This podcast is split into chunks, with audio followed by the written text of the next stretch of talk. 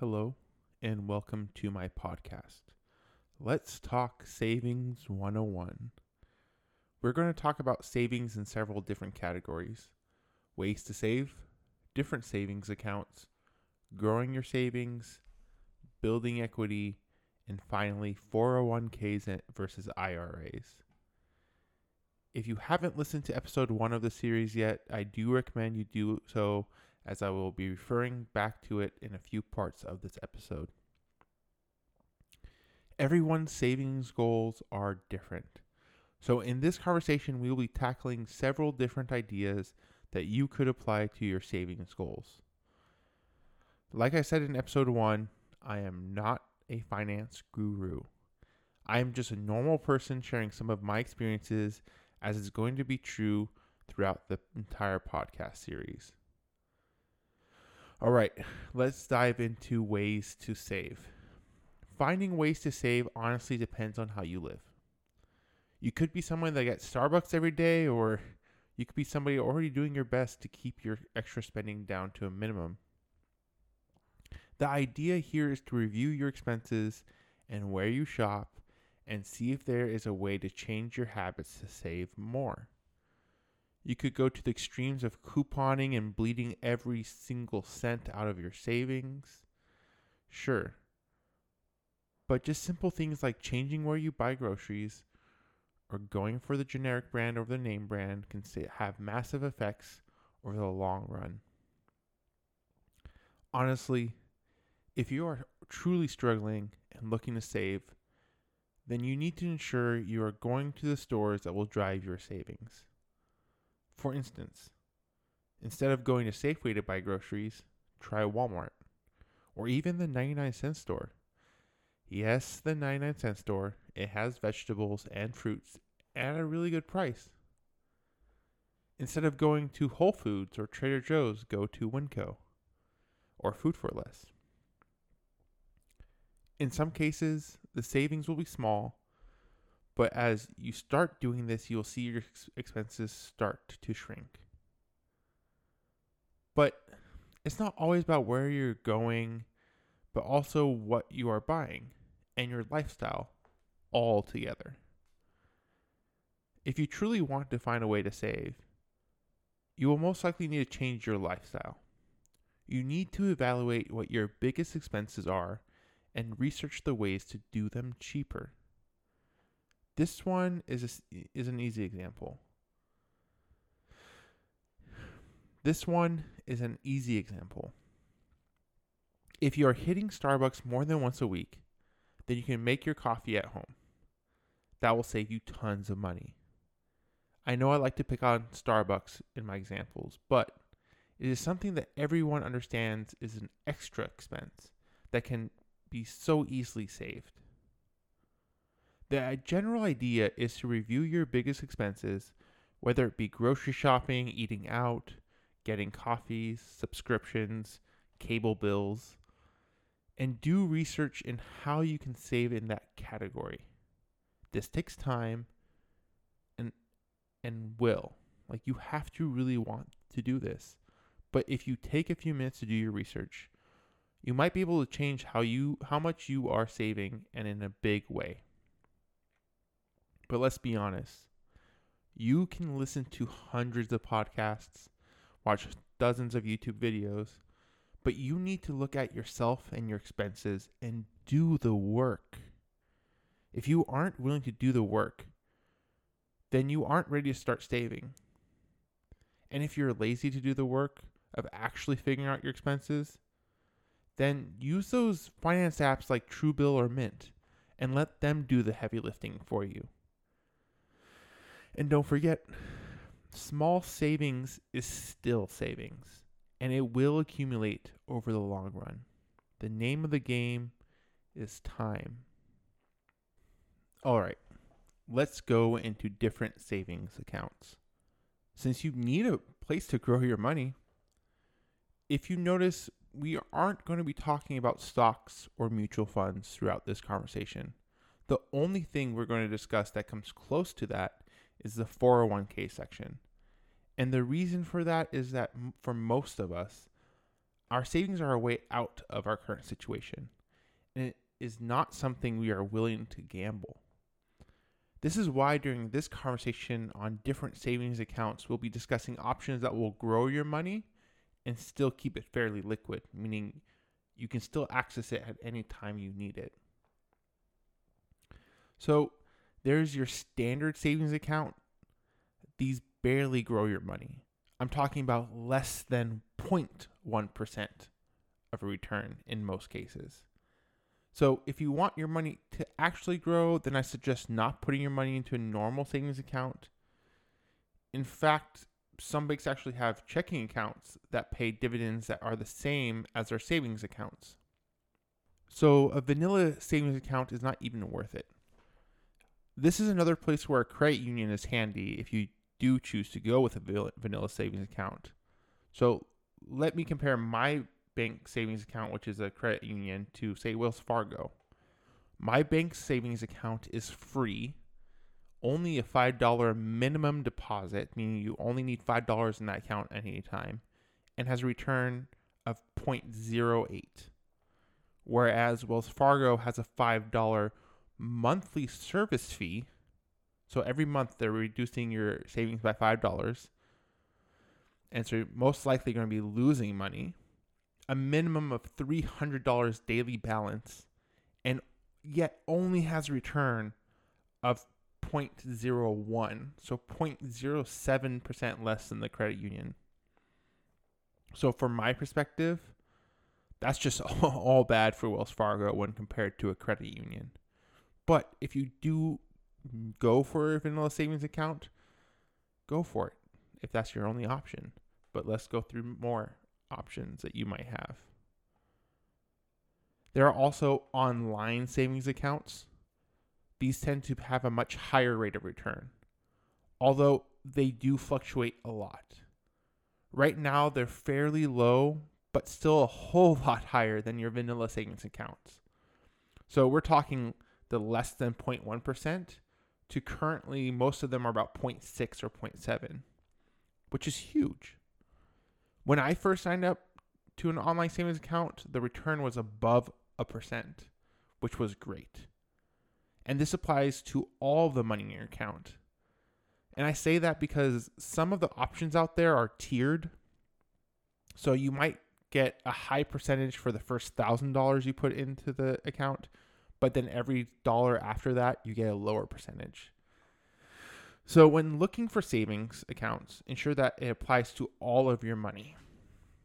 So, right now, everyone is about is below one percent because of the economy, but they still aren't half bad. I personally went with Ally Bank, but there are several different online banks you can go with, so definitely check them out. You can also do the rest of your banking with them as well, but I like to do my banking with a local credit union and only have my online savings account with Ally. As far as liquidity goes, this is slightly less liquid as it could take a couple of days until you receive your money into your regular checking account. All right, let's move to money markets, something that we talked about in episode one. Now, this is generally my favorite type of savings account and is currently where I'm storing a bulk of my money in, although I am currently evaluating if I should switch back to the online savings account. Money markets vary from bank to bank, but uh, in a lot of places offer tier money markets markets where you can make a decent return on your first bundle of cash and still good returns for the rest. So, for instance, I'm going to go with my bank they will give you a 2.5%. Yes, 2.5 on your first $2,000 and between 0.3 and 0.85 after that. So the more money you put in, the higher rate of return you get for that tier. This is while keeping your money very liquid, just like a vanilla savings account. So I can instantaneously move money back and forth. The drawback here is that there is a minimum you need to have in the account. Otherwise, they'll tr- start charging you fees. But it is free to close. So when you need your money, you can pull it out and close the account. So do your research in the banks in your area and the types of money market accounts they have because they can vary greatly from bank to bank. Let's talk about CDs. So these are certificate of deposits. They're a type of savings account, but they're a lot less liquid than the other savings accounts we've discussed. The idea behind a CD is that you put a bundle of cash into a CD and you're not allowed to touch it for a set term. So let's say five years. And during those five years, you get a set percentage no matter what the market is. So compared to the other savings accounts we have discussed so far, this locks in the rate, while others can change based on the market. If you need to withdraw money, there can be penalties and other fees. So this is only okay if you're willing to not even think about doing anything with the money for whatever ter- the term of the CD is. I believe these are becoming less and less popular with the emergence of money markets and online savings accounts, which give similar returns with a higher, much, much higher liquidity. They have different C- types of CDs, but generally I would recommend staying away from these unless you are putting money away for your like kid's future or a future project. Since these are more set and forget it types of savings than something you would be able to utilize for your needs as they arise. Interest rates on these CDs greatly differ from bank to bank, so if you're actually interested in this, then like always, do your research. So, I've talked about ways to save and where to save. And now we're going to talk about how to grow your savings. And I've talked about this in episode one of the series, but the idea behind growing your savings is honestly to put money in your savings. Now, sounds simple, but could be difficult for a lot of us. So, start off with the reoccurring amounts that goes into your savings no matter what, leaving you money to spend for the rest of your month. This means paying yourself first. When you get your paycheck, the first thing you do is put your savings amount into your savings. So if it's ten dollars, that ten dollars at the beginning of the month, right into your savings. Then any extra cash you get should also immediately go into your savings. So I'm talking about those tax returns, those gifts. If you're actually saving, you should be putting that right into your savings. Now, this is obviously not possible for everyone because a lot of us are struggling out there. But the more you put away into your savings, even little by little, it will obviously grow. The more you put in, the more you'll get in dividends from the savings accounts we've discussed. Sometimes diversifying your savings will generate the biggest returns. For instance, if there are several tiered money markets in your area where the first tier is a great return like mine's with 2.5%, then go open up the accounts and secure the first tier. The goal here is to maximize the amount of return you're getting for your money just sitting there.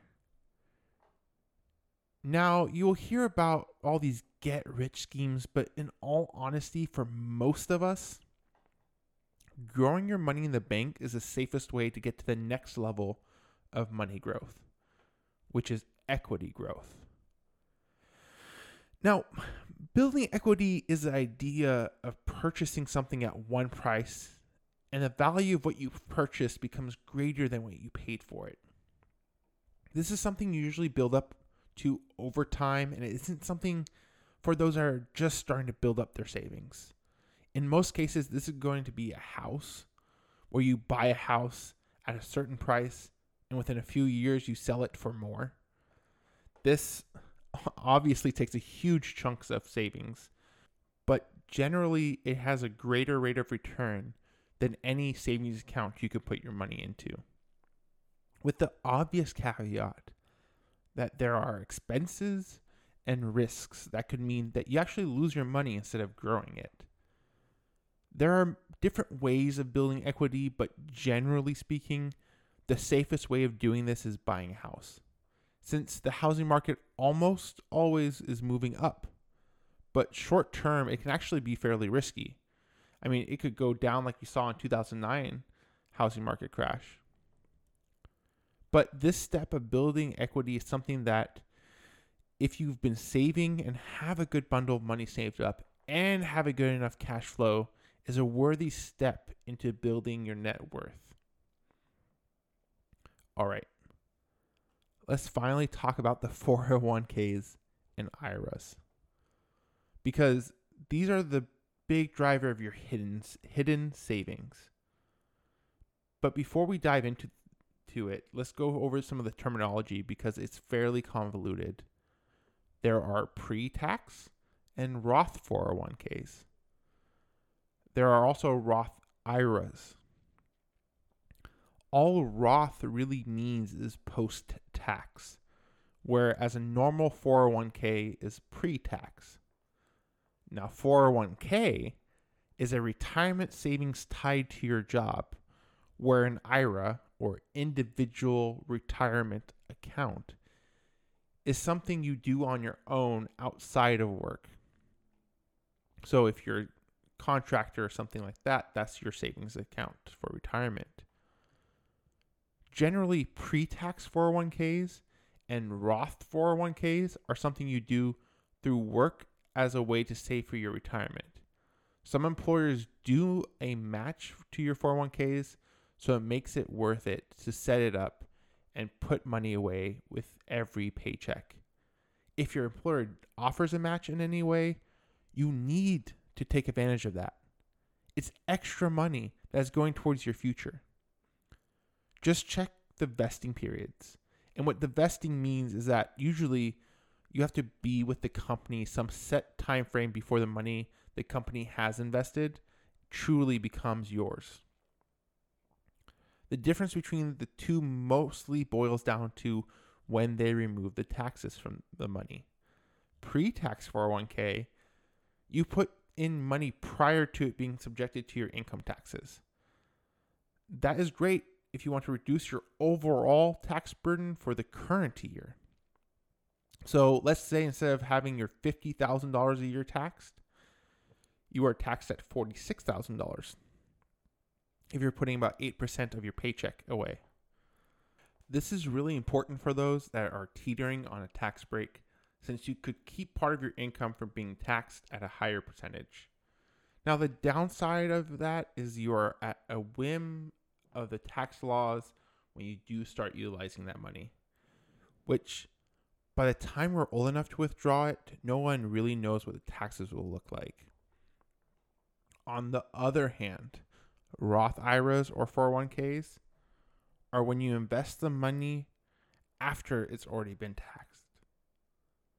In return for not reducing your taxes at the beginning, every cent that you earn goes into your pocket. For Roth IRAs, you can even have one set up at your local bank and does not lean on your employer offering it. So if this sounds like a better option to you than a 401k, then you can invest your money in an IRA or an IRA. Now, both of these options are for the long term, since you can't really touch them without any penalties until you're 59 and a half. And that might change as we get older. But, and this is a big but, there are ways you can utilize them throughout your life until that age. For instance, if you need to, you could borrow against your 401k, meaning that your interest on your loan can be more manageable th- with your 401k as collateral. You can also use the 401k as a fund in case of emergencies. The reason why I like the 401k so much, either pre or post tax, is that it usually gets withdrawn from your paycheck without you even thinking about it. You get to focus on your savings for the next five years with the money you make rather than trying to plan for your near future and your retirement at the same time. What I would recommend you do is when you have the opportunity and the ability, it's to set your contributions to grow by a percent every year. This way, you are working towards your retirement without even thinking about it. There are some caveats that I'm not going to go over in detail here, such as max contributions, different types of use cases, and managing your 401k or IRA, and how it all truly impacts your taxes, that can be for a different conversation. But one thing I do want to mention is both of these are based on the stock market. So if the stock market goes up, so do your 401ks and IRAs. Stock market crashes, so do they. You could lose money that you've been investing in for your entire life in an instant. And that's why I still do recommend some retirement planning and safer savings methods than just your 401ks or IRAs. Sure, for those of us that are still young, we will almost always make back our losses and then some as time goes on. But as you start to approach that retirement age, having a security blanket other than your 401k or IRA or Social Security check is a must. So if you are young, keep that in the back of your head. Don't put all of your retirement eggs in the same baskets. All right, that's it for today's podcast. Feel free to check out our other episodes. Talk to you soon. Bye.